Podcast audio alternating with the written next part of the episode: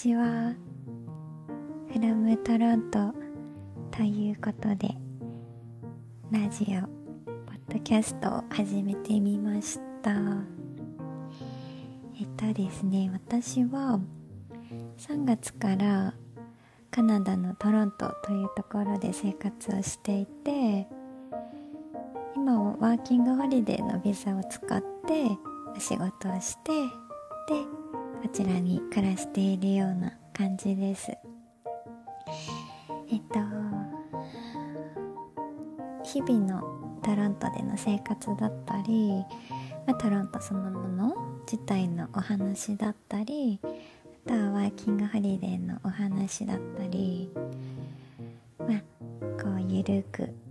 お話ができたらいいかなと思っています。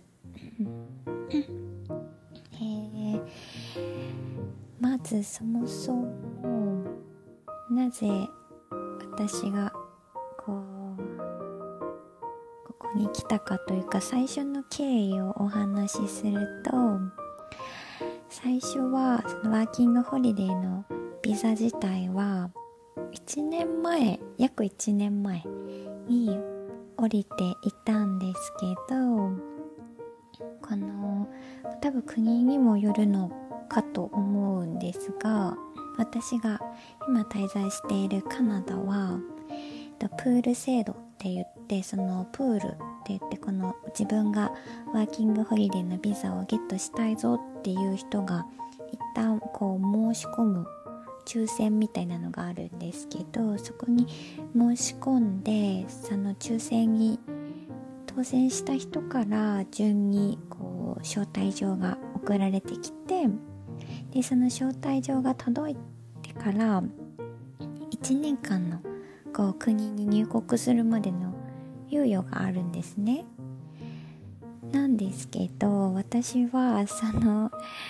それが去年の3月の10日に降りていてそれで次の年の3月の10日までにカナダに入国しないともうこのビザは無効になってしまいますよっていう時で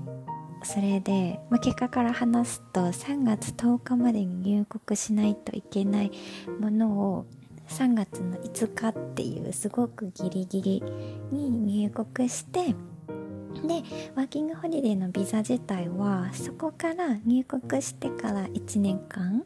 の、あの期間を設けてくれるのででそうですね3月5日に入国して今7ヶ月くらいですかね経ったっていう感じなんですけどまあみんなそんななんか例えばですけど じゃあ留学行くぞ。ワーホリ決まったぞってなって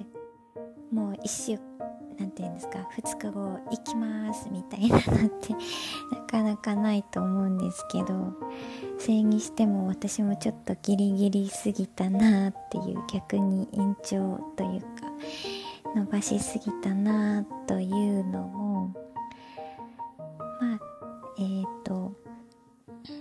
その行こうかなどうしようかなって正直迷っていたしそれは何でかというと、まあ、その当時働いていた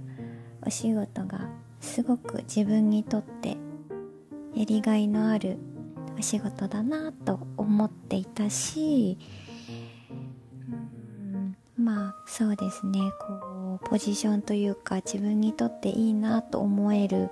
役職だったりこう立ち位置を与えてもらえていたりとか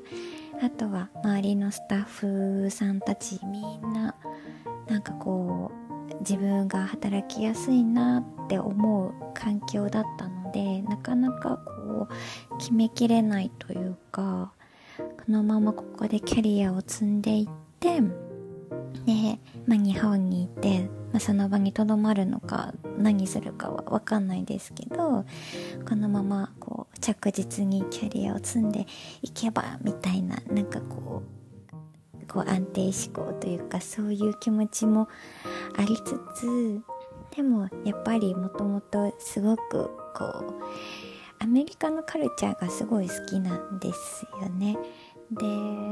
まあ海外とかって言っちゃうと大きくなっちゃうけどでもやっぱりこう日本で生まれ育って日本じゃないところを見るっていうことがとってもとっても好きだしすごく興味があったのでそれで、まあ、留学の経験はあるんですねアメリカに。なんですけどやっぱり自分でそこの日本じゃない土地で働いてお金を自分で稼いでで自分で生活していくっていうことをしてみたかったんですよね。なので、まあ、行こうっていうふうにエージェントエージェントさんも使って決めたんですけどやっぱりいざ行くとなると家族とも離れるし大好きな人たちとも離れちゃうしうんすごく最初はどうしようと思ったんですけど今振り返ると今ま全然7ヶ月なんですけどすごく来てよかったなっていうのはすごくすごくこう身に染みて感じています。なのでまあ日々のどんな暮らしだったりとかっていうのが次の回とかでお話できたらなと思います。あとは私が今こうやっぱり運とかご縁にもすごく感謝なんですけどそのワーキングホリデーってやっぱり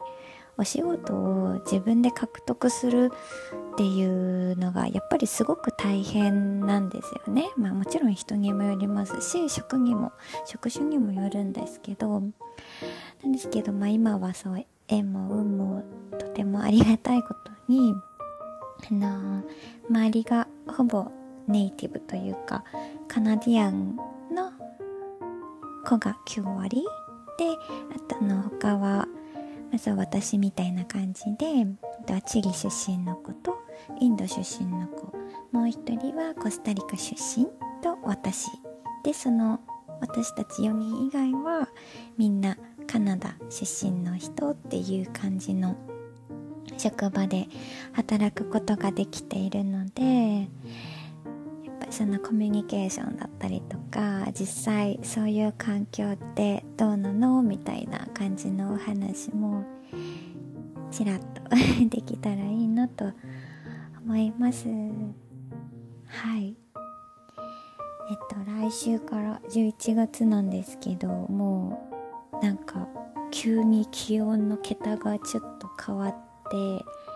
なんかマイナスっていう数字を見始めたので ちょっとトロントの冬がもうやってくると思って恐ろしいですがでも冬も秋も夏も春も大好きなので、まあ、楽しみつつ体調に気をつけながら皆さんもお過ごしください。ではまた。